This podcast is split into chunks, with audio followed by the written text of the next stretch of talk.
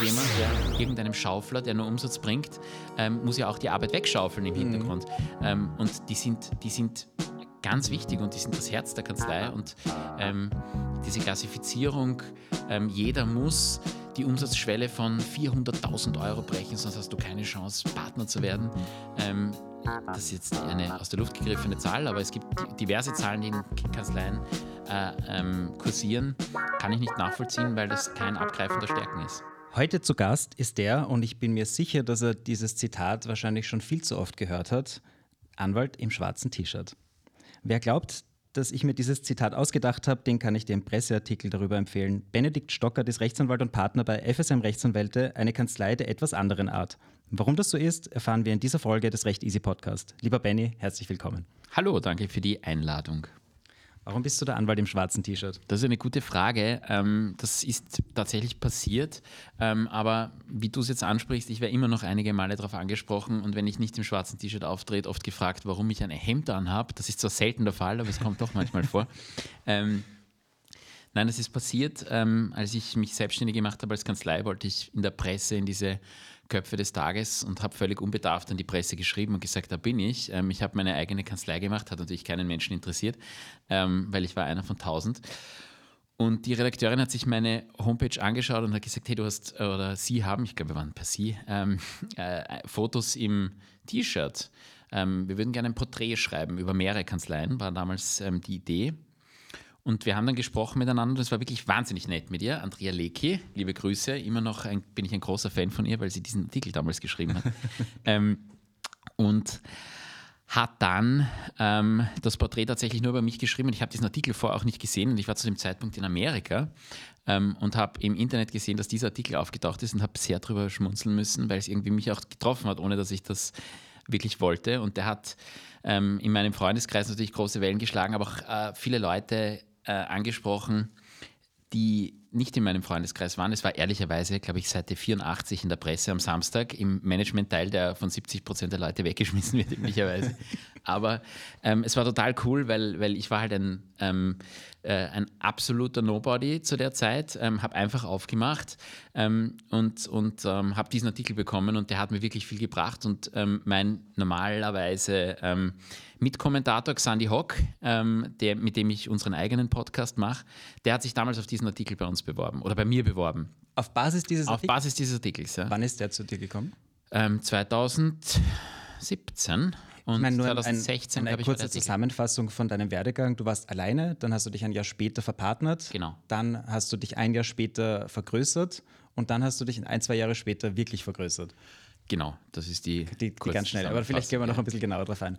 Ähm, warum reicht es aus, in dieser Branche ein T-Shirt zu tragen und deswegen aufzufallen? Das ist eine unglaublich berechtigte Frage, die ich auch schon ganz häufig aufgeworfen habe, weil es doch völlig absurd ist, ähm, dass man mit einem T-Shirt oder normal gekleidet, man möge mal durch die Straßen gehen und schauen, wie die Leute sich anziehen. Wahrscheinlich haben 50 bis 70 Prozent der Leute auf der Straße ein T-Shirt an. Und wenn du in unserer Branche so auftrittst, schaffst du es in die Zeitung. Weil was anderes war das nicht, warum ich in der Zeitung war, ehrlicherweise. Das war dein T-Shirt. Das war mein T-Shirt. einem Anzug. Ja, so ist es.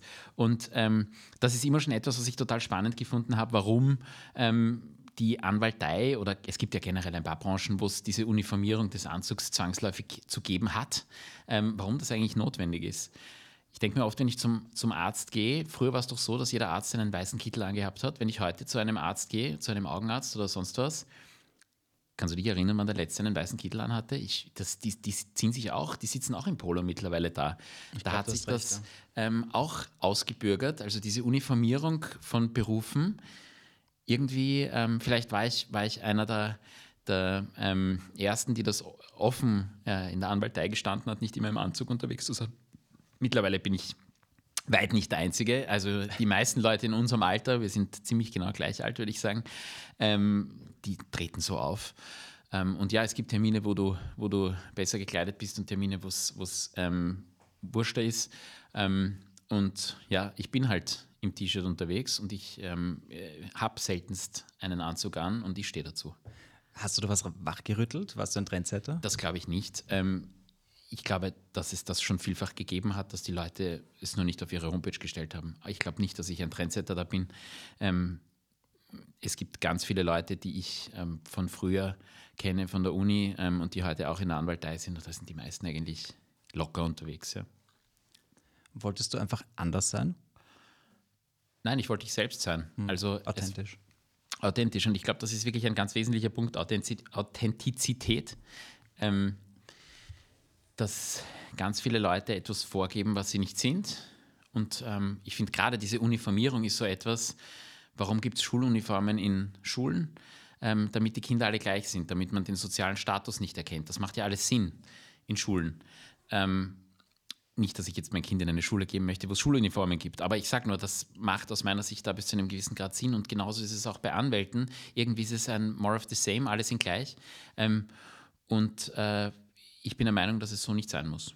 Hast du das Gefühl, dass es Kollegen gibt, die dich da ein bisschen belächeln deswegen? Ganz sicher. Ähm, ich würde sagen, die Mehrheit tut das. ah, ja, ja, das glaube ich schon. Aber äh, ob jetzt, wenn jetzt 80 Prozent der Leute sagen, das ist bescheuert und ich würde mal sagen, über 50 Prozent tun das, ähm, gibt es immer noch 20 Prozent, die von ganz wenigen Leuten bedient werden. Ähm, um diese simple Rechnung aufzustellen. Ja, und wie viele Leute, wie viele Anwälte kennst du, die ähm, zugeben, ein T-Shirt zu tragen. Ich kenne nur wenige, weiß aber, dass es sehr viele tun. Ähm, und ich glaube, dass das viele Leute durchaus auch ansprechen kann. Man muss ja dazu sagen, die Immobranche ist ja per se auch eine, die sich gerne äh, uniformiert. Und ähm, wenn du auf einem Immobilienevent ähm, herumstehst, dann haben auch alle Anzug an. Ähm, da ist es vielleicht noch zusätzlich doppelt crazy, ja, im, weil ich bin in der Immobilienbranche daheim, ähm, das zu tragen. Aber letztlich ist es etwas, was mich ausmacht, was ähm, was authentisch ist und, und ähm, jeder soll sich kleiden, wie er möchte. Und, und ich, finde, ich finde nicht, dass Kleidung Leute machen, ähm, sondern was dahinter steht, sollte nicht davon abhängen, was man außen sieht. Das heißt aber nicht. Klingt jetzt, jetzt pathetischer als das. das. das. heißt aber, du verurteilst jetzt nicht die Leute, die gerne im Dreiteiler herumgehen, wenn es authentisch ist. Dir geht es eher darum, dass es wirklich die Person dahinter ist und die Person nicht versucht, sich zu verstellen. Mein, einer meiner allerbesten Freunde und mein Trauzeuge ähm, liebe Grüße, Anwalt ähm, Gregor Dorn, trägt immer Dreiteiler oder immer, aber fast immer Dreiteiler und wir beide äh, machen uns wechselseitig übereinander lustig, aber in Wahrheit akzeptieren wir uns beide, wie wir sind und sind nach wie vor sehr gut befreundet. Ähm, und so soll es sein. Ja? Er fühlt sich so wohl, ich fühle mich so wohl, wunderbar. Ich glaube auch, das liegt wahrscheinlich ein bisschen an der Rechtsbranche, oder? Weil wenn du jetzt sicher. sagst, ich nehme jetzt das Beispiel Vergaberecht. Da, da, musst du extrem viel mit Behörden und Beamten zu tun haben, die wahrscheinlich auch eine gewisse Erwartungshaltung an die Branche haben. In der Immobilienbranche ist es sicher lockerer, wenn du auch auf, auf den Bau gehen musst und mit Architekten und mit Bauträgern redest. Die erwarten wahrscheinlich eine gewisse Lockerheit. Also ich glaube, dass diese ganz entspannte, lockere Art vielleicht nicht auf jede Rechtsbranche übertragen werden kann, oder? Da gebe ich dir grundsätzlich recht, aber ich glaube, dass die Immobilienbranche eine ist, wie ich es dir vorher schon gesagt habe, die tendenziell schon eher die Anzugträgerpartie ist. Das habe ich gar nicht so gesagt. Ähm, weil, weil, warum kann ich dir jetzt auch nicht genau sagen, aber gerade so Bauträger, wenn du auf einem Event bist und Bauträger sind halt mein Hauptgeschäft oder das, was ich auch am besten kann und am liebsten mache, ähm, tragen die Leute dort Anzug. Und ähm, wenn du in der Startup-Branche bist, ja, da brauchst du keinen Anzug tragen. Da bist du eher ein Outsider, wenn du den Anzug tragst. Aber die Immobilienbranche ist da gar nicht so ähm, der passende Punkt. Aber ich glaube trotzdem, die Authentiz Authentizität, ein sehr schwieriges Wort zum dritten Mal, ähm, ist doch etwas, was, was viele Leute, äh, unabhängig davon, ob es ihnen gefällt oder nicht, dass ich mit dem T-Shirt manchmal daherkomme, ähm, ja auch wahrnehmen und das ist gut so. Ich meine, du hast dich wirklich hervorragend positioniert. Ich meine, das habe ich gar nicht. Das muss man ja wirklich sagen. Ja? Also, noch einmal, ich bin da wirklich reingefallen und ich habe es halt auch gelassen irgendwann. Ja? Jetzt sind auf allen Fotos sitze ich im T-Shirt da. Das meinst du vielleicht mit Positionierung? Mittlerweile bist du auf der Homepage, aber jetzt gerade nicht im T-Shirt. Doch auf der Titelseite schon. Ja, wenn du die FSM, wenn du FSM aufmachst, ah, bin ich auf der allerersten ein Porträtfoto Seite. Nicht. Nur ein Porträtfoto nicht. Ja, genau. ich kann alles. Ich bin ein Tausendsasser. Alles klar. Sag, wenn wir schon bei der Immobilienbranche sind, du hast immer schon, das weiß ich und kann ein bisschen vorwegnehmen, du hast immer schon genau dorthin wollen, wo du jetzt bist. Du, zumindest habe ich das ähm, im Zuge meiner Recherche gesehen. Ja, also das hat sich schon so ergeben und das hat, ähm, war auch irgendwie das, was ich als Konzipient immer gemacht habe und es war auch das, was mir Spaß gemacht hat. Ich komme auch aus einer Familie, die sehr immobilienlastig ist. Mein Vater hat das viele Jahre gemacht und macht es heute auch noch. Auch ein Anwalt? Ähm, nein, kein Anwalt, aber ein, ja, ein Projektentwickler im weitesten Sinne. Ähm, aus der Wirtschaft kommend und ähm, der hat mir das immer schon ein bisschen schmackhaft gemacht und deswegen hat mich das auch rechtlich interessiert und ich bin da eigentlich mehr oder weniger so reingerutscht, aber ich bin nicht unfroh, dass ich dort bin. Ähm, ja. Auch wenn dein Weg geradlinig ist, du warst in Großkanzleien und in Kleinkanzleien, hat dir dieser QW gut getan? Ja, ähm, mir war es wichtig, viel zu sehen. Ähm, also frech gesagt, lang warst du nirgendwo. Das ist äh, nicht nur frech, das ist auch vollkommen richtig. Ähm, nein, ich bin noch, ich bin noch ähm, aus der einen oder anderen Kanzlei rausgebeten worden. Ähm, also einen oder anderen ist jetzt vielleicht ein bisschen zu viel, aber ich, ich habe nicht immer freiwillig gekündigt, weil ich ein vielleicht äh, unorthodoxer und unangepasster Mensch war und ähm, auch meine Arbeit vielleicht da und dort nicht so gemacht habe, wie sich die Leute das dort vorgestellt haben. Ähm, ich finde es, das ist mir auch wichtig, das zu sagen, weil ich finde, Scheitern ist etwas, was in Österreich äh, generell, äh, aber vor allem in Österreich immer etwas ist, was man nicht sagen darf und man ist nie irgendwo rausgebeten worden. Ich habe noch nie ein Bewerbungsgespräch geführt, wo mir ein Kandidat gesagt hat, ähm, er wurde gekündigt, sondern es war dann immer einvernehmlich. Ähm, und ich finde das äh, wichtig, dass man das auch äh, gesteht und ja, war bei mir auch so. Ähm, und deswegen war ich auch in vielen Kanzleien kurz und, und, und aber trotzdem, ich war in, in verschiedensten Kanzleien und ich glaube auch, dass der ein oder andere Ausbildungsanwalt mit mir ganz zufrieden war, so ist es nicht. Ja. Aber es ist trotzdem so, dass ich viel gesehen habe. Ich war in der Großkanzlei, habe gesehen, was dort sehr gut läuft. Ich habe gesehen, was dort mir, mir persönlich halt nicht so gut gefallen hat. Ich war in ganz kleinen Kanzleien, wo das äh, ebenso war. Und ich habe einfach total viel mitgenommen. Und das ist etwas, was mir immer wichtig war, ähm, am Schluss etwas Eigenes zu machen. Und dass es jetzt so geworden ist, wie es jetzt ist, das hätte ich mir auch nicht gedacht. Ja. Und das, das kann man gar nicht erwarten. Absolut nicht. Ja. Und, und ähm, es ist. Äh, es ist äh, auch, auch vielfach schwierig. Wir sind jetzt auch keine ganz kleine Struktur mehr und in einer kleinen Struktur setzt man ähm, noch viele Sachen viel schneller um, klarerweise. Ähm, aber wir sind trotzdem, glaube ich, ein, ein, nach wie vor ein, ein, cooler Spot und das war äh, uns immer wichtig. Also das hat jetzt nichts mit, nicht nur was mit mir zu tun. Alle, die sich hier beteiligt haben bei dem Projekt FSM, ähm, haben da ihr Schäuflein dazu beigetragen, dass wir einfach, glaube ich, ein richtig cooler Ort sind, wo man arbeiten kann und wo man gerne arbeiten kommt ohne es jetzt zu sehr zu überhypen, aber ähm, ja, es bringt die kleine und die große Struktur alle spannenden Dinge mit und man muss halt das Beste draus machen und das versuchen wir wirklich ähm, fast jeden Tag oder eigentlich jeden Tag ähm, uns besser zu machen. Ja. Was hat dir mehr Spaß gemacht? Groß oder klein? Klein. Ganz eindeutig. Ja, und jetzt bist du am Weg zu groß? Ähm, nein, ich bin nicht am Weg zu groß. Ich bin am Weg zu, oder wir sind Mittel und wir bleiben Mittel. Ähm, äh, also Du hast mich gefragt, klein oder groß. Ähm, da ist sicher klein, aber das Optimum aus meiner Sicht ist auch Mittel, ähm, wo du viel abdecken kannst, aber auch nicht viel selber, ähm, äh, nicht alles selbst machen musst. In Großkanzleien ist es halt sehr häufig so, kriegt man, kriegt man äh, da, da und dort mit, dass es sehr viele ja, ähm, äh, durchaus Grabenkämpfe gibt. Und ähm, was mir ähm, oft aufgefallen ist, und das betrifft nicht zwangsläufig die Kanzleien, in denen ich war, aber man hört ja viele Geschichten oder kennt viele Leute, die in verschiedenen Kanzleien tätig sind, dieses, dass dieses innerhalb der Kanzlei gibt es das Team des A, das Team des B, das Team des C, die reden miteinander nicht einmal. Ähm, und die machen aber auch alles selbst, weil die Punkteregelung und die Gewinnverteilung so ist, dass nur wenn du selbst machst, machst ähm, hast du was davon finanziell. Lauter Dinge, die ich völlig absurd finde. Ja. Also sollen ja immer die Leute machen, die Spezialisten in den Dingen sind. Ähm, und jeder von uns sollte das machen, was er gut kann und nicht irgendetwas machen, weil er vielleicht Geld damit verdient. Also das sind Dinge, die haben mich immer total verwundert und ja, abgestoßen. Und das hat jetzt nichts zwangsläufig mit einer äh, Großkanzlei zu tun, aber das ist ganz oft die Denke in, in, in verschiedenen Kanzleien. Und ähm, ich glaube, in einer mittleren Struktur, wo man doch noch die Leute kennt und weiß, ähm, wer die Leute sind, was ihre Vorlieben sind und auch viel mit ihnen zu tun hat, ähm, kann man das besser umsetzen als in der ganz großen Struktur. Gehen wir diesen Werdegang jetzt vielleicht auch ein bisschen durch. Also du warst äh, nach deiner ähm, nach deiner Konzi-Zeit hast du dann gesagt, okay, sofort und so schnell wie möglich selbstständig. Dann warst du alleine und ein Jahr später hast du dich dann verpartnert mit deinem äh, jetzt auch noch immer Kanzleipartner. Ja, da ist nur ein kleiner, eine kleine ähm, Anekdote dazwischen gewesen. Etwa ein Jahr war ich in einer Kanzlei als Anwalt tätig, ähm, als ähm, selbstständiger Anwalt. Ähm, und äh, dort wurde ich dann hinausgebeten ähm, und das war aber auch ein guter, guter, ja, wie soll ich sagen, eine gute, ein guter Kick für mich. Ähm, zu sagen, was ich eh schon immer vorhatte, so jetzt probiere ich es einfach selber. Ja? Ich möchte ich möcht nicht wieder in eine Struktur ähm, und habe dann mit dem Sebastian Feuchtmüller ähm, einen Typen gefunden, den ich seit vielen Jahren schon kannte, ähm, wir stellen das beide immer wieder fest. Wir sind ähm, praktisch zu 100 Prozent unterschiedlich. ähm, Und, aber das hat total gefruchtet. Ja. Es war mit ihm ähm, oft schwierig, für, er für mich, ich für ihn. Ja, das ist Wieso? auch etwas, was wir nicht verheimlichen.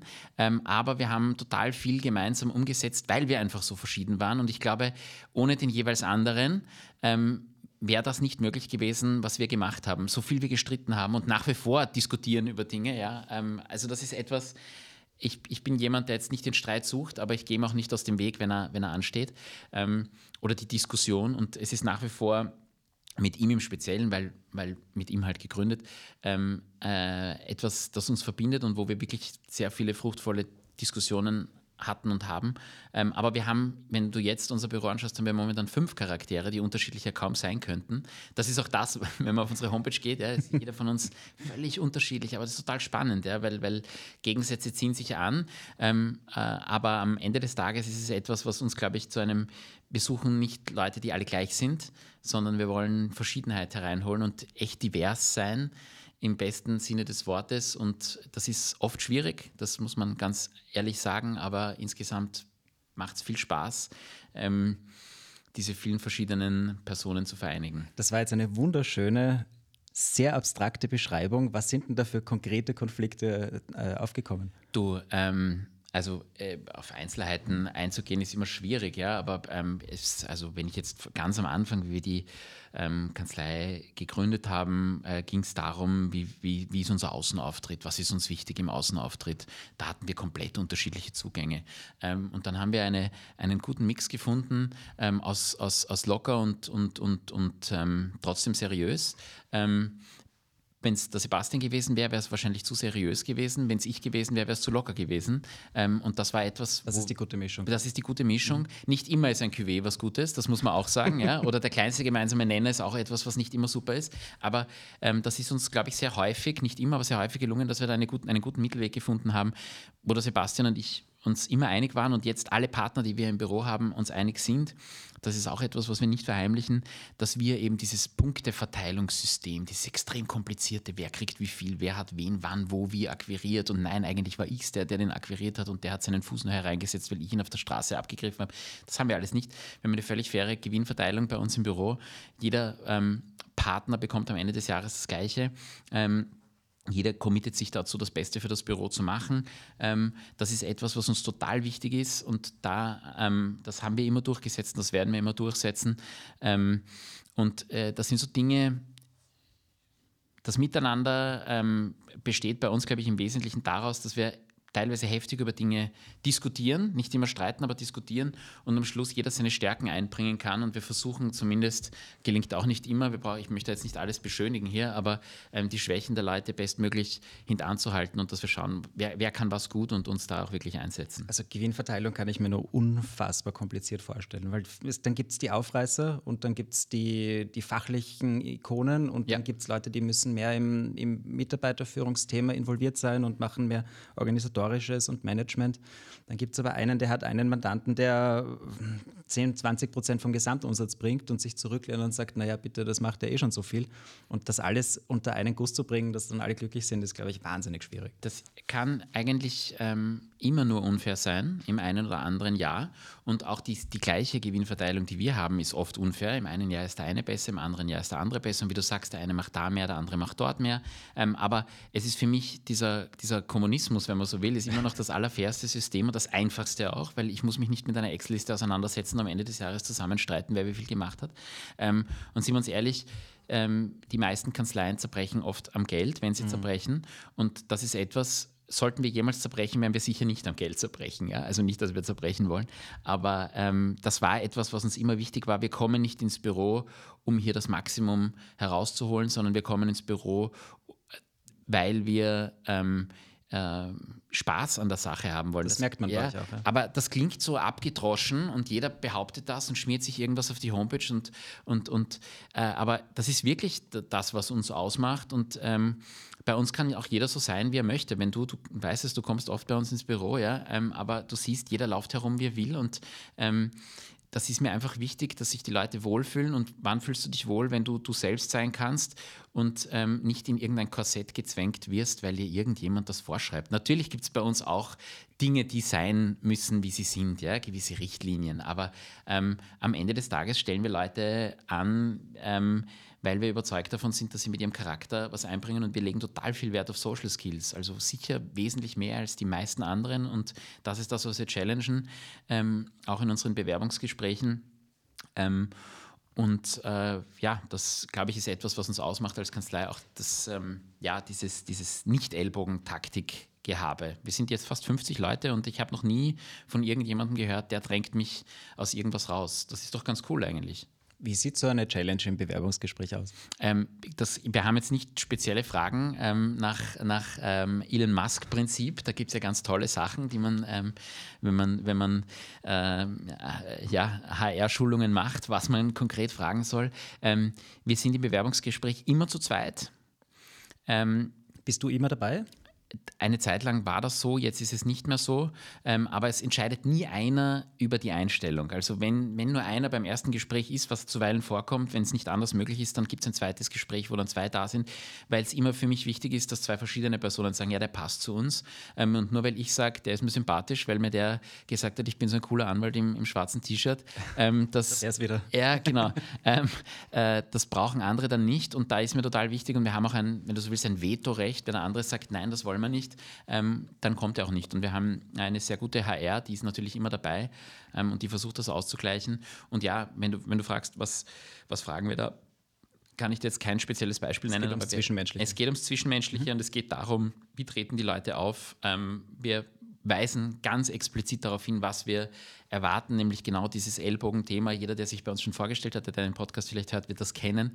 Das ist etwas, was wir explizit ähm, äh, immer aufs Tapet bringen, dass Ellbogentaktiker bei uns überhaupt keine Chance haben. Und wenn das einmal bei uns aufkommen sollte, dann ist der Ellbogentaktiker schlicht und ergreifend weg. Das klingt jetzt hart, aber das muss so sein. Du musst irgendwo Grenzen setzen. Ähm, und das gibt es bei uns einfach nicht. Ja. Also ich sage 50 klingt jetzt nach viel, aber wenn da auch nur eine einzige sehr toxische Person ist, dann verändert das die komplette Dynamik. Ich glaube, man muss Absolut. so hart durchgreifen. Ja, das absolut. Und, und ähm, das ist etwas, was in vielen Kanzleien schon gefördert wird, muss man sagen, dieser Wettbewerb und dieses Ich bin besser als der andere und da ist eine Stundenliste und du hast in diesem Monat zehn Stunden weniger abgeleistet als der andere. Das ist etwas, ähm, mit dem kann ich wirklich gar nichts anfangen, weil, weil ich weiß, was die Leute machen, die äh, in, in unserem Team arbeiten und ich glaube schon, dass wir das sehr gut unter Kontrolle haben. Ja, red mal ein bisschen über die anderen Kanzleien. Ähm, ich habe das Gefühl, die Großkanzleien spielen folgendes Spiel man muss einmal 80 Stunden arbeiten. Ähm, und je länger man dabei ist, desto mehr sollte man auch Mandanten bringen. Die werden aber aufgesaugt im Großkanzlei-Struktursystem, sodass man selbst eigentlich nichts davon hat. Äh, aber das Bringen der Mandanten muss natürlich außerhalb dieser 80 Stunden sein. Und wie und wann und wo das gemacht wird, da kriegt man keine Schulung. Auf der Uni gibt es auch keinen Unterricht zum Aufreißen von Mandanten, obwohl das meiner Meinung nach einer der wichtigsten Skills ist in der Selbstständigkeit. Und dann, dann steht jemand da, dem wird dann irgendein Partner versprochen. Und schlussendlich ist dann die Zeit gekommen und dann heißt es, naja gut, aber mit dem Umsatz wird das nichts. Siehst du das ähnlich oder? Ähm, also ich glaube, man kann nicht alle über einen Kamm scheren. Das muss man wirklich so sagen, weil es gibt, ähm, ich kenne Kanzleien oder ich meine Kanzleien zu kennen, wo das so ist. Ähm, und ich meine Großkanzleien zu kennen, wo das explizit nicht so ist, mhm. beziehungsweise wo es Teamstrukturen gibt, die einfach so etwas nicht mehr machen. Ähm, aber generell im Grunde gebe ich dir recht, wir haben viele Konzipienten, die von größeren Kanzleien gekommen sind. Ich selbst war auch in einer größeren Kanzlei ähm, und weiß, dass ähm, in vielen Teams, auch muss man wirklich sagen, es ist nicht in allen Teams so, ein totaler Druck herrscht, was Arbeitszeiten betrifft und vor allem abgeleistete Stunden. Am Schluss geht es immer um die Billable Hours. Ähm, und äh, ja, das ist vielleicht etwas, was in Großkanzleien häufiger vorkommt als in mittleren und kleinen Kanzleien, aber ich kann dir sagen, ähm, auch in kleinen Kanzleien gibt es das und ähm, nicht so selten. Und wie reißt man Mandanten auf? Ich weiß nicht, ob ein Kurs da wirklich was helfen würde, weil wie reißt man Mandanten auf? Ich weiß es nicht. Ja. Ähm, es gibt die Leute, die machen das über wissenschaftliche Beiträge. Es gibt die Leute, die machen das über Zechtouren in der Nacht um vier in der Früh im Volksgarten. Ja. Ähm, es gibt Leute, die machen das über ähm, konstant gute Arbeit. Es gibt, es gibt Leute, die äh, kennen wahnsinnig viele Menschen und ähm, sind im Vernetzen sehr gut. Ähm, also ich glaube nicht, dass es da ein Patentrezept gibt, aber ich gebe dir völlig recht. Ähm, in den meisten Kanzleien wird die Zeit nicht gegeben. Und jetzt kann ich dir sagen, als Beispiel, wie das bei uns ist. Ähm, alle Anwälte, die bei uns sind und auch Konzipienten, sind natürlich herzlich eingeladen, Mandanten ins Büro zu bringen. Ähm, aber A, schreibe ich niemandem vor, wie viel das sein muss. Es gibt bei uns ähm, Akquise-Schweine, wenn du so willst. Ja?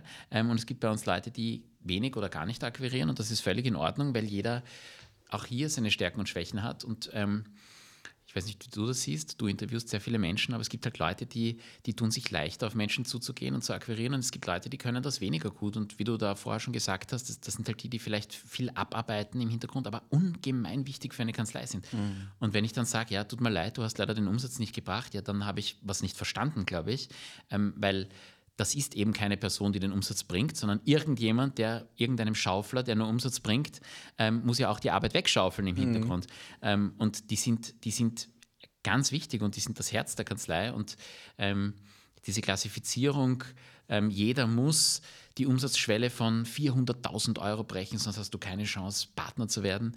Ähm, das ist jetzt eine aus der Luft gegriffene Zahl, aber es gibt diverse Zahlen, die in Kanzleien äh, ähm, kursieren kann ich nicht nachvollziehen, weil das kein Abgreifen der Stärken ist. Ich sehe es genauso. Und lustigerweise, äh, die Nassim Gobriel, die auch schon Gast in dem Podcast war, hat das fast sehr ähnlich deckungsgleich zu dem formuliert, wie du das gesagt hast. Sie hat gesagt, man muss die Stärken der einzelnen Partner einfach ausspielen. Und die Leute, die gerne aufreißen, die muss man aufreißen gehen lassen. Auch untertags, wenn es Events gibt, dann sollen die dorthin gehen, wenn die das gut machen und den Umsatz bringen.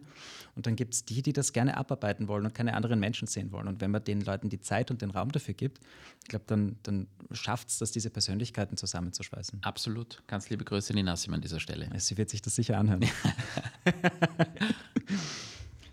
So, jetzt mag ich noch einmal kurz zurück zu deinem Werdegang. Wir waren jetzt äh, bei der Selbstständigkeit, bei dir alleine, dann mit dem Sebastian Feuchtmüller, dann ist der äh, Moik dazugekommen, der ja auch einen ziemlichen U-Turn gemacht hat aus der Behörde. Und damit war sie FSM. FSM seid sie immer noch. Was ich aber irrsinnig spannend finde, ist, dass vor einiger Zeit äh, der, der Anwalt Havranek zu euch gekommen ist, der ja wesentlich länger im Geschäft ist als ihr. Eine wahnsinnige Ikone, den kennt man innerhalb der juristischen Bubble, hat der dann nicht seinen Namen bei euch in der Kanzlei haben wollen? Ähm, nein, äh, ist die kurze Antwort. Der Hannes ist, äh, ist mein Zimmernachbar. Ähm, den Hannes und mich verbindet ähm, sehr viel. Wir verstehen uns ausgezeichnet. Ähm, und was man dem Hannes wirklich zugute halten muss, der Hannes ist ähm, jetzt knapp 50 und wie du sagst, hat über viele Jahre ähm, PHH aufgebaut äh, und war dort Namenspartner und kommt zu uns in die kleine Jumsen ähm, und äh, fordert dort nicht Namenspartner zu sein. Und das ist der Hannes. Ähm, das ist jemand, der äh, total viel gibt ähm, und nichts verlangt. Ja? Ist jetzt sehr ähm, vielleicht etwas übertrieben, aber, aber äh, er, er, hat überhaupt keine Eitelkeiten und das ist irrsinnig angenehm in der Zusammenarbeit. Das ist aber ganz generell etwas, glaube ich, wenn man uns kennt, jeden von uns, da kannst du alle 45 anschauen, die im Büro sitzen, ähm, die wenigsten davon haben irgendwelche Eitelkeiten. Ähm, und das ist etwas, glaube ich, was uns ausmacht. Es ist auch, FSM ist nicht der Habranek, FSM ist nicht der Petzold, FSM ist auch nicht der Moik und auch nicht der Stockert und auch nicht der Feuchtmüller. FSM ist einfach ein Ding, das viele Leute kennen. Mittlerweile muss man wirklich sagen, wir waren am WU-Praktikumstag zuletzt und da haben uns echt viele Leute gekannt, was ich sehr cool gefunden habe. Ähm, was jetzt keine Ikone an der Spitze hat, ähm, sondern einfach bei den Leuten bekannt ist als ihr seid eine coole Kanzlei. Und das ist genau das, ehrlicherweise, was, ihr wollt. was wir wollen. Mhm. Ja? Und was, was ähm, auch ich persönlich immer wollte und ich, ich äh, äh, das auch gerne in meiner Konzipientenzeit ähm, gehabt hätte, dass man sagt, das ist eine richtig coole Kanzlei, die nicht nur cool ist des Coolseins wegen, sondern ähm, einfach Dinge ermöglicht. Ja? Kommen Leute zu euch, weil sie das Image geil finden? Oder ist das etwas, was jetzt noch nicht so aufgekommen ist? Also Doch. bei Bewerbungen, die sagen, ja. ihr seid anders und deswegen will ich zu euch. Ja, ja, ganz häufig Schon? passiert das, aber das ist für uns natürlich ähm, immer trotzdem mit Vorsicht zu genießen. Wenn jemand des Images wegen zu uns kommt, weil unser Image nach außen ist natürlich etwas, das schaut nach ähm, total entspannt und irrsinnig easy und so weiter aus. Am Ende des Tages sind wir eine Anwaltskanzlei, die seriöse Arbeit macht. Ähm, wir haben viele ähm, sehr challenging ähm, Mandate und Zeiten. Das betrifft jeden von uns ähm, und viel Verantwortung, die bei uns übernommen wird. Und natürlich äh, ist es, ist es äh, glaube ich, leibend bei uns zu arbeiten. Dazu stehe ich und ähm, das sage ich auch ähm, ganz uneitel. Aber am Schluss machen wir seriöse Arbeit und ich meine in allen Bereichen richtig gute Arbeit und das ist das am Ende des Tages, was uns ausmacht. Wenn wir nur lustig wären, bleiben halt die Mandanten. dann bleiben die Mandanten nicht, dann wären wir aber auch nicht ähm, in der Lage, eine Kanzlei wie die aufrechtzuerhalten. Ähm, am Ende des Tages macht nicht jeder Tag Spaß, so ehrlich muss man sein. Ähm, es ist noch, auch nicht immer alles cool, und, ähm, aber trotzdem kommen natürlich viele Leute zu uns und das freut mich persönlich, weil sie sagen, ähm, ihr seid bekannt dafür, dass es bei euch cool ist zu arbeiten. Und cool definiert jeder für, die, für sich wahrscheinlich etwas anders. Ähm, und bei uns gibt es auch Leute, die sind sehr introvertiert und zurückhaltend. Ähm, bei uns ist nicht jeder ein, ein, ein Rampenschwein, ähm, der überall gesehen werden muss. So wie du? Das glaube ich gar nicht. Ja. Ich, also ich würde mich jetzt nicht als, als, als Rampenschwein bezeichnen. Ähm, ich, ich, ich rede gern, ja, und ähm, mir macht das alles total viel Spaß, aber mir ist es jetzt nicht wichtig, der zu sein, der immer äh, irgendwo zu sehen ist. Mir ist es total wichtig, dass unsere Leute, gerade auch im, im Immo-Team, in dem, in dem ich ja auch bin, ähm, selbstständig nach außen hin auftreten, ohne Benny Stockert. Ja? Ähm, es braucht ihn auch nicht immer. Wir haben super Leute. Und eben das ist das, was ich vorher gemeint habe, ähm, dieses FSM-Ding, ähm, das klingt jetzt fast schon ein bisschen sektiös, ähm, aber so soll es nicht sein. Ja? Ähm, aber das ist etwas, was uns ausmacht, wo jeder sich verwirklichen kann. Es gibt ja Silicon Valley einen ganz coolen Satz, der heißt, jedes erfolgreiche Startup ist eine Sekte, bis zu einem gewissen Grad. Also. Ja, vielleicht sind wir eine. Ja, mag sein. ähm, äh, ergebt euch und unterwerft euch uns. Das wird das Zitat für den Anfang von der ja.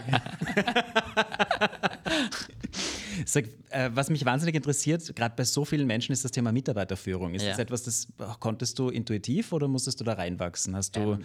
hast du Personal verbrannt, weil du dabei Fehler gemacht hast? Oder wie, wie, wie ist das für dich und wie ist das für deine Partner? Weil ich habe schon das Gefühl, auch in kleinen Strukturen, wie gesagt, jede Person, die dazukommt, verändert wieder die Dynamik. Wenn dann irgendjemand nicht ganz passt, wo entscheidet man, kann man die noch irgendwie ins Team holen oder passt sie einfach nicht? Und was, was, was sind so, so deine Erfahrungen dazu?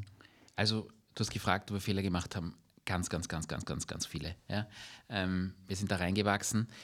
Ähm, ich selbst war immer schon von Anfang an ähm, verantwortlich für HR, bin es auch heute.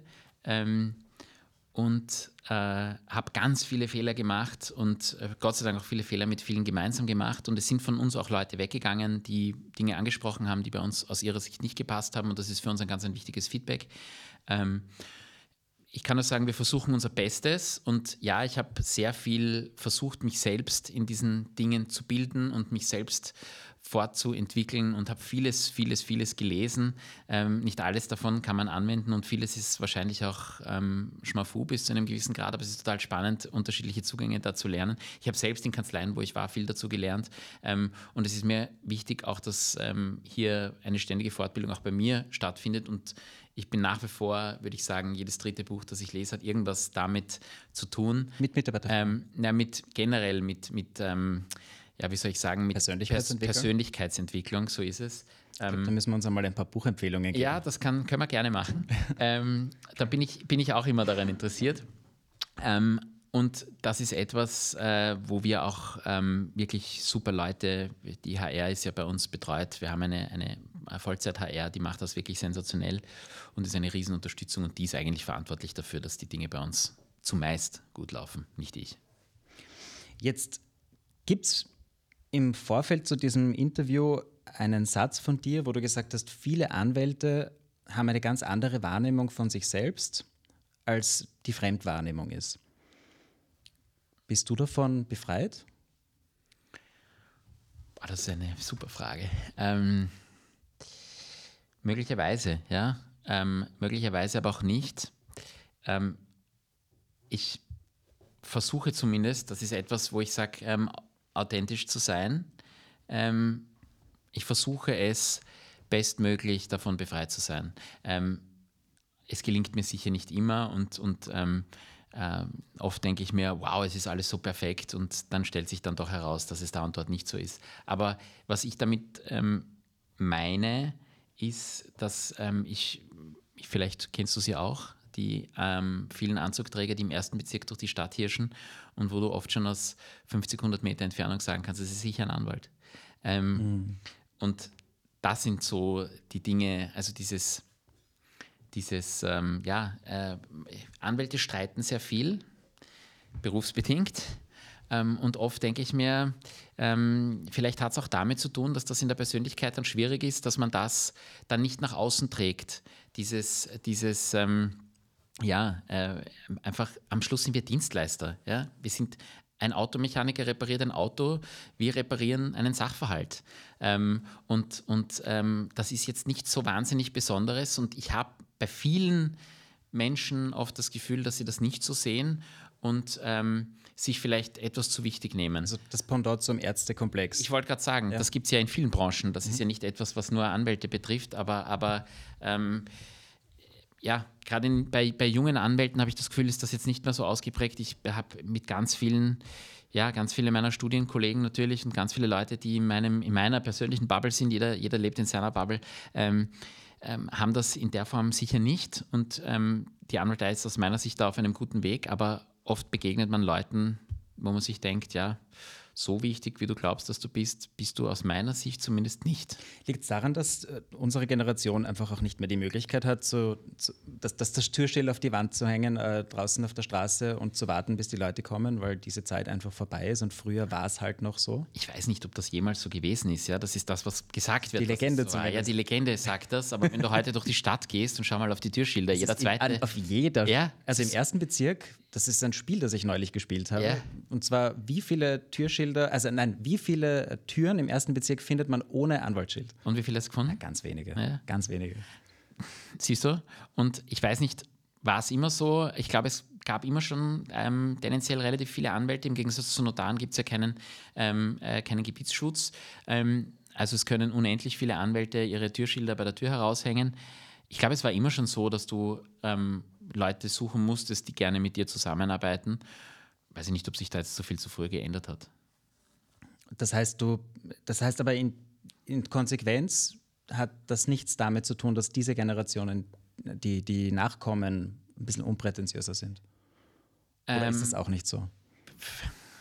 Ich weiß nicht, ob man das so hundertprozentig so sagen kann, aber wenn ich jetzt dich anschaue, ja, zum Beispiel, ich meine, du hast auch Just studiert, ähm, du hast was völlig anderes gemacht ähm, und ermöglicht Leuten wie mir ähm, jetzt einer, ähm, äh, einer größeren Anzahl an Menschen meine Dinge preiszugeben, meine, meine Wahrnehmungen preiszugeben. Das gab es früher nicht. Also finde ich, ist das vielleicht jetzt gar nicht so schwierig. Man muss halt einmal auf die Idee kommen, den Manuel Reusler anzurufen ähm, und ihn zu fragen, hey, interessiert es dich, ähm, mit mir ein Gespräch zu führen? Ähm, und du machst ein unglaublich cooles Produkt, das es in der Form früher nicht gab, weil wer, wer braucht eine, eine Medienagentur ähm, für Rechtsanwälte ähm, in Zeiten, wo es das einfach nicht gibt, kein Social Media und ähnliches gibt. Ja, wo ja. Anwälte auch nur werben dürfen mit der eigenen Qualität und ja, Leistung. Genau, ja. Na, das, das, das, ist ja per se nichts Schlechtes, ja, nur mit der eigenen Qualität zu werben. Aber ähm, ich sage nur, äh, die, die, es gibt so viele Möglichkeiten, als, als äh, Just-Student, wenn man rauskommt, etwas zu tun. Ich glaube, was schwieriger geworden ist als früher. Meine Eltern haben mir gesagt, studiere Jus, dann kannst du nachher alles damit machen. Das, glaube ich, stimmt nicht mehr. Ähm, weil früher war es dann so, dass du mit Jus einfach äh, in die Wirtschaft gegangen bist und, und tralala, alle happy. Ähm, mittlerweile gibt es so viele fachspezifische Studien, so viele Wirtschaftsstudenten, mhm. so viele Fachhochschulen, die explizit auf Logistik, einen Logistiker ausbilden und ähnliches.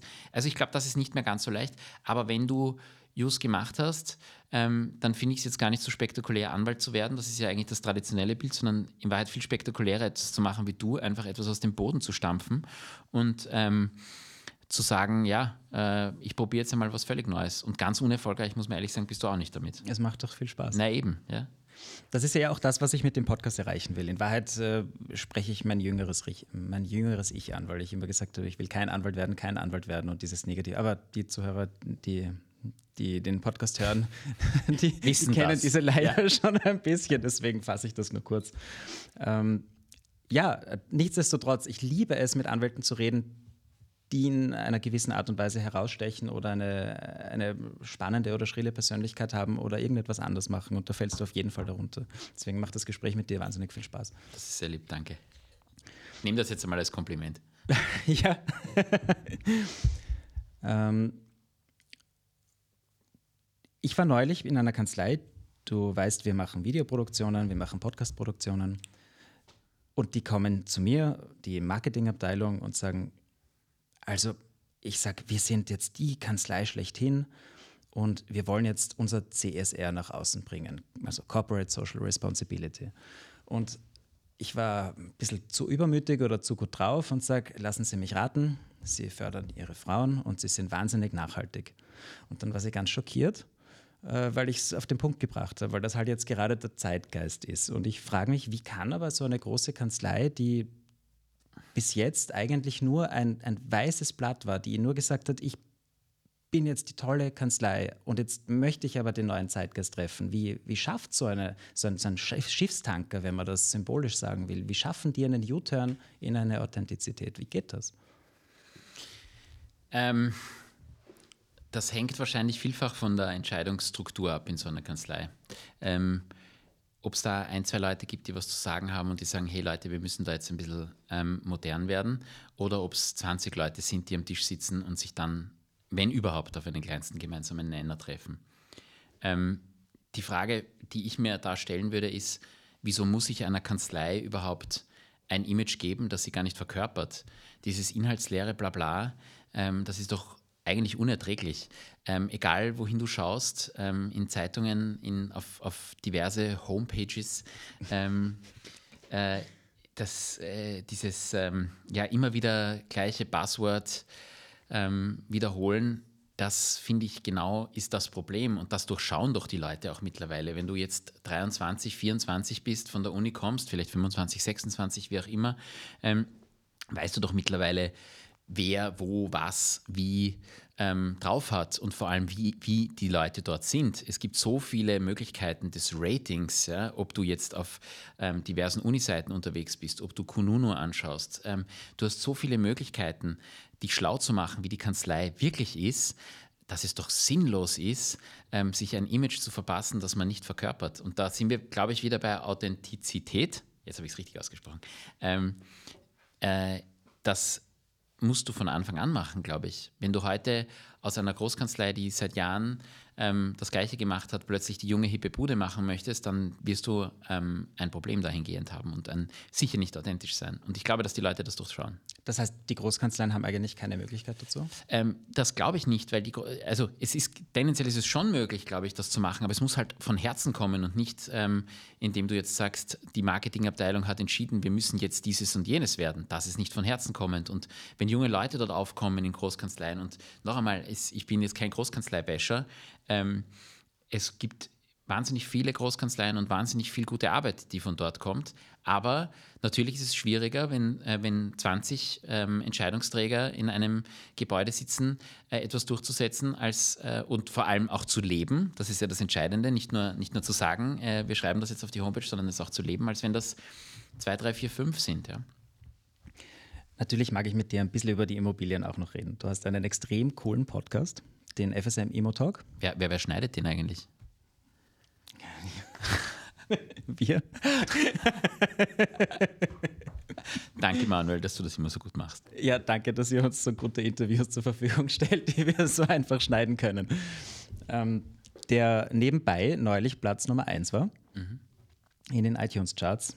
Ähm, ihr macht es wirklich viel richtig und ich ähm, muss auch sagen, ihr habt extrem viel oder ihr wart sehr offen und empfänglich für diese komplette Beginner-Konzeptionserstellung, wo wir das, das Brainstorming und, und, Workshops gemacht haben, um zu schauen, dass sich das auch tatsächlich positioniert. Und ich habe in meinem äh, LinkedIn-Wertschätzungs-Adventkalender an dich äh, schon einmal angesprochen, dass der Podcast deswegen heraussticht, weil es eben kein gemäß Paragraph so und so ist es so und so und gemäß Paragraph so und so ist es so und so, sondern da ist eben einfach Charakter dahinter und ihr, ihr interviewt ganz spannende Leute und selbst mein Team, das mit Immobilienrecht noch nie in Berührung kam, ist total interessiert an den Folgen. Ja. Und deswegen sage ich, gratuliere und toll und bitte weitermachen.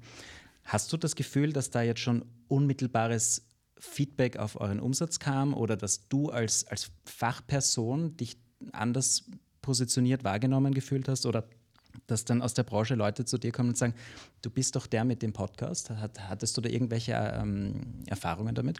Ja, es kommt schon vor, dass Leute mich auf, auf diesen Podcast ansprechen.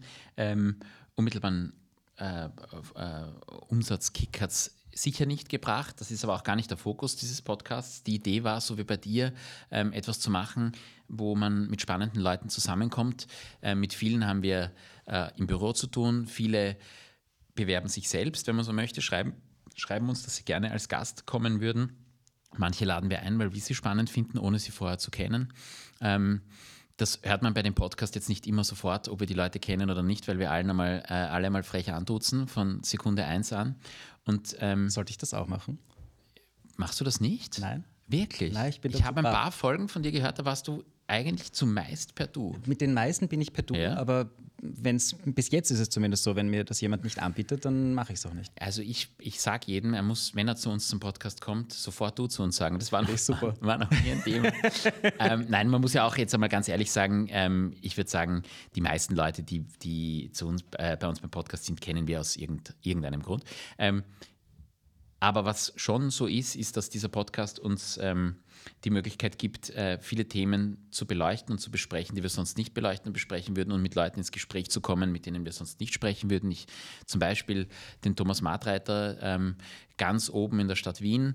Ähm, das ist jemand, mit dem habe ich nichts zu tun, ähm, aber der hat so viele spannende Sachen erzählt und da siehst du, was für ein Drive in der Stadt eigentlich gerade in der Planung ist. Und das war so cool, das Interview mit ihm und das hat mir persönlich auch so viel Spaß gemacht. Ich habe selber so viel gelernt dort, dass das einfach Situationen sind, wo ich mich extrem freue, den Podcast zu machen. Es gibt aber ehrlicherweise auch Gäste, wo man sich denkt, naja, hätte jetzt nicht unbedingt sein müssen. So offen muss man auch sein, aber es wird dir wahrscheinlich nicht anders gehen. Absolut. Ich meine, du bist extrem gesprächig und ich nehme an, dass du das auch aus deiner Erfahrung im, im Lauf dieser Podcast-Karriere, die du da jetzt hast, seit zwei, drei Jahren. Karriere, sagt er.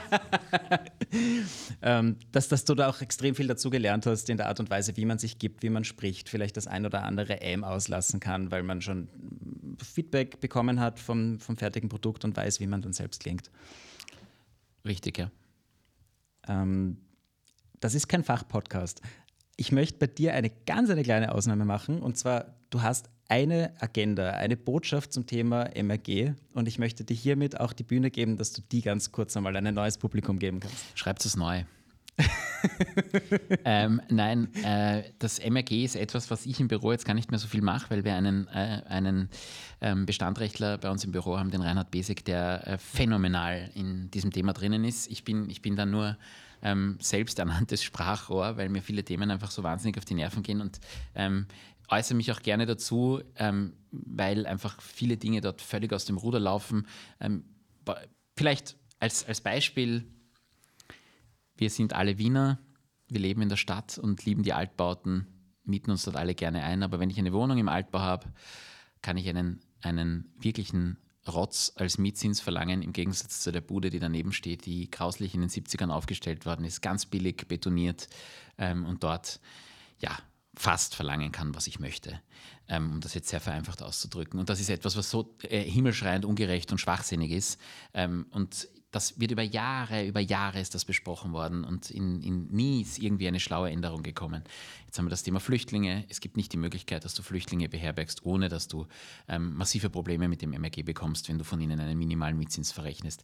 Es sind so viele Einzelheiten, die zu einem Gesamtbild führen, das desaströs ist, ähm, dass das MRG an sich, so wie es ist, einfach in die Tonne gehört und neu geschrieben werden muss. Ist das Problem nicht so wie bei den ganzen Verfassungsbestimmungen, dass da einfach so ein Rattenschwanz an Urteilen dahinter hängt, dass sich niemand traut, das anzurühren, weil das dazu führt, dass alle Verfahren neu geführt werden müssen? Ähm, ich glaube, es ist ähm, vielmehr das Thema, dass sich keine politische Partei traut, dieses Thema anzugreifen, weil billiges Wohnen natürlich auch ein Kassenschlager ist.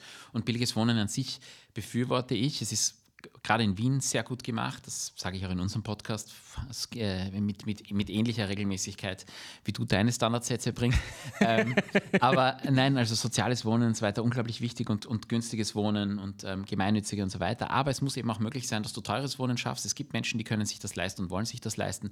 Und wenn wir nur billigen Wohnraum zur Verfügung stellen, dann haben wir halt ähm, nur mehr Plattenbausiedlungen. Ähm, jetzt sehr überspitzt formuliert, aber das will ja auch keiner. Wir wollen einen schönen Mix haben. Wir wollen, wir wollen, dass Leute so wohnen können, wie sie wollen, wie sie sich, wie sie sich leisten können und die Leute, die Stützung brauchen, sollen gestützt werden. Aber so wie es bei uns ist, ähm, das ist Kraut und Rüben und passt von vorne bis hinten nicht und ähm, das ist etwas, was ich seit jeher, jeher massiv kritisiere.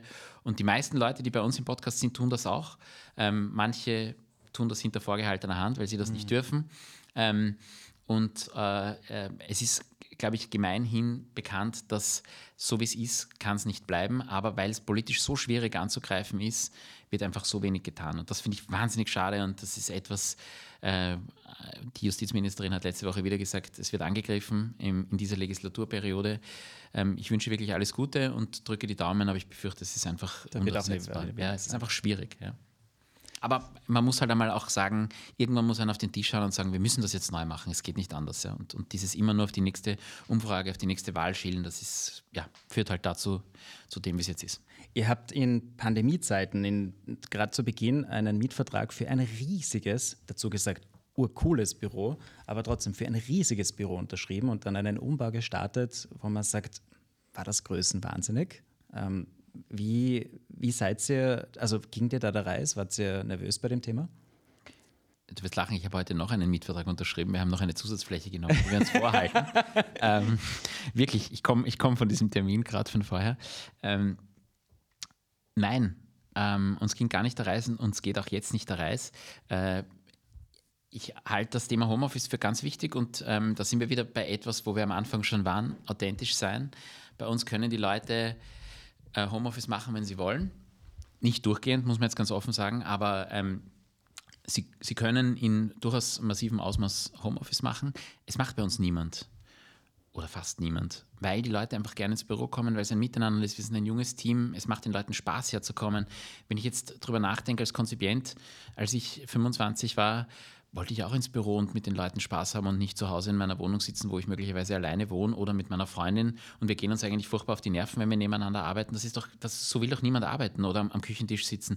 Ich komme doch gerne ins Büro und ich möchte auch dorthin kommen und wir schaffen ja auch mit unserem Büro ähm, viele Allgemeinbereiche, wo man sich wohlfühlt und auch die Zimmer, glaube ich, kann man sich bei uns durchaus wohlfühlen. Wir haben einen Garten, ähm, wir versuchen hier wirklich unser Bestes zu tun und ich bin nach wie vor davon überzeugt, ähm, du hast völlig recht, in Pandemiezeiten mag das nach außen hin wahnsinnig klingen, aber ich bin nach wie vor davon überzeugt, das Büro lebt sowas von ähm, und wird sich, das wird sich auch nicht ändern. Die Leute, gerade in ein Büro, wo du gerne hingehst, werden immer kommen und deswegen wollten wir diese Flächen immer haben und den Leuten Platz bieten dafür, dass sie sich wohlfühlen und ich bin felsenfest davon überzeugt, dass das die richtige Entscheidung war und ist. Gerade wenn dir Social Skills extrem wichtig sind, dann wird dir auch persönlicher Kontakt extrem wichtig sein. Dementsprechend das absolut. ist wahrscheinlich für dich ein leidenschaftliches Ab, Thema. Absolut und, und, und äh, ich weiß nicht, wie es dir geht, aber ich finde, nichts ist furchtbarer als, als Videotelefonieren. Nichts ist furchtbarer als äh, äh, äh niemanden zu haben, mit dem man neben äh, sich sprechen kann und in einer Besprechung zu sitzen, was ist denn eine Besprechung? Ist doch etwas, wo man, wo man mit Körpersprache umgeht und von der Besprechung lebt und dann wird einmal ein lustiger Scherz gemacht und irgendwie auflockern. Ja, das gehört einfach dazu. Und wenn du immer nur am Schirm sitzt, alles ist immer eine halbe Sekunde Zeit verzögert. Ähm, wenn du mal einen Schmäh machst, ist er schlecht, weil er eine halbe Sekunde zu spät kommt. Das ist doch furchtbar. Das ist doch nicht unser Leben. Wir sind als Menschen äh, Rudel- und Herdentiere ähm, und wir wollen zusammen sein. Und das ist etwas, was ich für wahnsinnig wichtig halte und, und ich bin auch überzeugt davon, dass das auch in Zukunft so sein wird, dass diese Flächenreduzierung nicht stattfinden wird. Es wird so sein, dass es mehr Allgemeinbereiche gibt, vielleicht in Büros und nicht mehr diese Kobeln, wo alle drinnen sitzen und froh sind, wenn sie am Abend wieder nach Hause gehen. Aber das Büro wird es immer geben. 100 Prozent. Also ich habe zwei Interviews gemacht für diesen Podcast übers Internet und die Dynamik, dieses Zwischenmenschliche ist nie aufgegangen. Also du wirst es jetzt auch sehen, wir, sie sitzen uns gegenüber, wir können diese Gestiken, Mimiken, Körpersprache lesen und dadurch auch vielleicht auch in eine Richtung gehen, wo wir beide sagen, da entwickelt sich gerade ein Gespräch, das siehst du im Internet einfach nicht. Absolut, ja, kann ich voll unterschreiben. Wie schaut es bei dir außerhalb des Beruflichen aus? Bist du spirituell? Ähm, nein.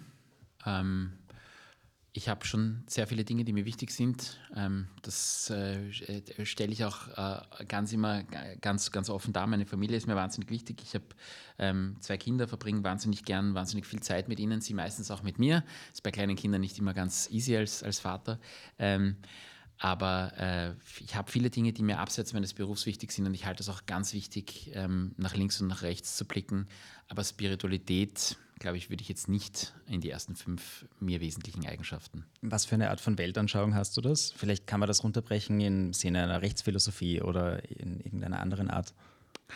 Ähm, äh, das ist eine fantastische Frage. Ähm, was würde ich sagen? Ich, ich, ich, ich würde meinen, ähm, eine, eine Weltanschauung, die ich verfolge, ist, ich glaube, es ist eine sehr, sehr mir eigene Weltanschauung. Ich, ich nehme das ganze Leben nicht so ernst ähm, und äh, bin immer der Meinung, dass äh, man viel kritisieren muss, um ähm, Dinge besser zu machen und nicht immer nur shiny lachen zu allem, sondern wenn man wirklich etwas verändern will, dann muss man es auch tun. Ähm, und trotzdem sich selbst nicht zu ernst zu nehmen, halte ich für, zumindest für mich persönlich, für ganz relevant, weil ähm, sonst würde ich verrückt werden. Wenn ich, wenn ich mit den Problemen, mit denen ich Tag für Tag konfrontiert bin, sei es ähm, fachlich, sei es im Büro mit Problemen, die von Mitarbeitern an mich herangetragen werden oder innerhalb der Familie oder sonst wo, dann wäre es zum Verrücktwerden teilweise. Und ich halte das für ganz wichtig, dass man eine gewisse Resilienz auch entwickelt. Resilienz ist auch wieder so ein Passwort, das jeder sich draufschreibt. Aber das ist, glaube ich, wirklich was Wichtiges. Was wäre dein alternativer Job, wenn es die Anwaltei und Immobilienbranche nicht gäbe? Ein Podcaster. Ja, ich glaube, da wärst du gut aufgehoben. Was müsste jemand im Bewerbungsgespräch sagen, damit er ganz sicher den Job nicht kriegt?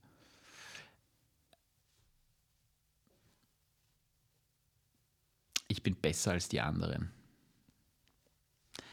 Also etwas, wo er wirklich ähm, bei mir für Sorgenfalten sorgt, ist, wenn er, egal durch, ob durch Worte oder durch ähm, Körpersprache, vielfach geschieht das ja auch durch Körpersprache, zeigt, dass er ähm, sich für was Besseres hält. Was braucht es, damit jemand deinen Karriereweg erfolgreich meistern kann? Nichts. Mein Karriereweg ähm, äh, ist nichts wahnsinnig Besonderes. Es hat sich vieles ergeben. Es ist total viel Glück dabei gewesen. Ähm, das sagen alle erfolgreichen Leute. Ja, das mag sein. Äh, ich weiß auch gar nicht, ob ich so erfolgreich bin, aber ich habe immer das gemacht, was mir Spaß gemacht hat. Zumindest seit vielen Jahren mache ich das. Ähm, und ich glaube, das ist ein, ein, wenn du so willst, Erfolgsrezept, aber das ist vollkommen wurscht, ob du in einem Büro sitzt mit, ähm, wie bei uns, knapp 50 Leuten oder ob du alleine bist. Du musst einfach glücklich und zufrieden sein mit dem, was du tust. Und das, glaube ich, ist ein totaler Erfolgsversprecher. Und selbst wenn du gar nichts arbeitest und erfolgreich äh, und, und glücklich bist, bist du für sich genommen jedenfalls erfolgreich. Wie kann man euch folgen? Wie kann man dich kontaktieren? Willst du das? Ähm, jeder kann mich kontaktieren. Ich bin ganz einfach zu erreichen. Meine Handynummer werde ich jetzt nicht preisgeben, aber ich bin auf äh, allen Social Media Plattformen. Ich bin ähm, im Büro zu erreichen. Ähm, ich lade auch jeden immer herzlich gerne ein, ähm, über Dinge zu sprechen. Das wissen alle Leute, die bei mir im Büro sind. Ich weiß, glaube ich, sehr viel mehr als viele andere hier im Büro, weil ähm, ich Dinge auch für mich behalten kann. Ähm, aber äh, ich bin ein sozialer und offener Mensch und freue mich immer, andere Lebensentwürfe kennenzulernen und maße mir wirklich nicht an, dass der eigene Lebensentwurf oder auch nicht deiner ähm, der beste ist, sondern jeder soll es machen, wie er möchte und das sage ich auch je gerne jedem persönlich. Was magst du, zu, zu, äh, was sind deine Schlussworte? Es hat großen Spaß gemacht mit dir. Finde ich auch. Ähm, und äh, ich möchte dir jetzt noch einmal sagen, ähm, vielen Dank für all die Zusammenarbeit, die wir äh, gemeinsam haben. Das muss man jetzt auch einmal umdrehen. Ähm, du bist ein super Typ. Ähm, du hast etwas richtig Cooles geschaffen. Ich bleibe dabei, weil du vorher mich nach meinem erfolgreichen Karriereweg gefragt hast. Du bist viel mutiger als ich gewesen, weil du dir nicht ein T-Shirt angezogen hast, sondern ähm, ein eigenes Ding gemacht hast, wo du wirklich nicht wissen konntest, ob das aufgeht. Und ich glaube, es ist dir voll aufgegangen. Ich finde das richtig cool, ähm, dass du Leuten zeigst, die ähm, etwas anderes machen wollen, einfach anders sein, dass das einfach funktionieren kann. Und das finde ich wichtig und das finde ich cool und das macht dich aus und das macht euch aus und jeder in deinem Team. Ihr habt es für uns viel gemacht, ihr habt auch unser Studio eingerichtet. Wir sitzen heute auch in unserem Studio, muss man fairerweise dazu sagen. Ich bin heute Gast im eigenen Studio. Ich muss dir auch sagen, ich finde das urcool, weil normalerweise komme ich mit einer riesigen Podcast-Tasche, muss alles aufbauen und hier habe ich genau eine kleine SD-Karte mitgehabt. ja, perfekt. Aber ich sitze halt auch auf der falschen Seite, also ich habe heute gar nicht die Steuerregeln an. Ähm, nein, aber was ich, was ich einfach sagen möchte, und äh, von mir sollen das die Schlussworte sein, ähm, coole Zusammenarbeit mit euch und ähm, ich freue mich auf viele weitere Jahre. Vielen Dank, geht mir genauso. Danke Super. für deine Zeit. Danke dir.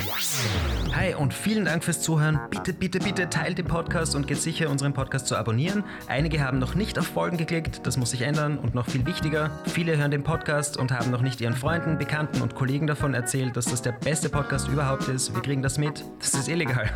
Wunderschönen Tag und bis zum nächsten Mal. Echt easy.at. Música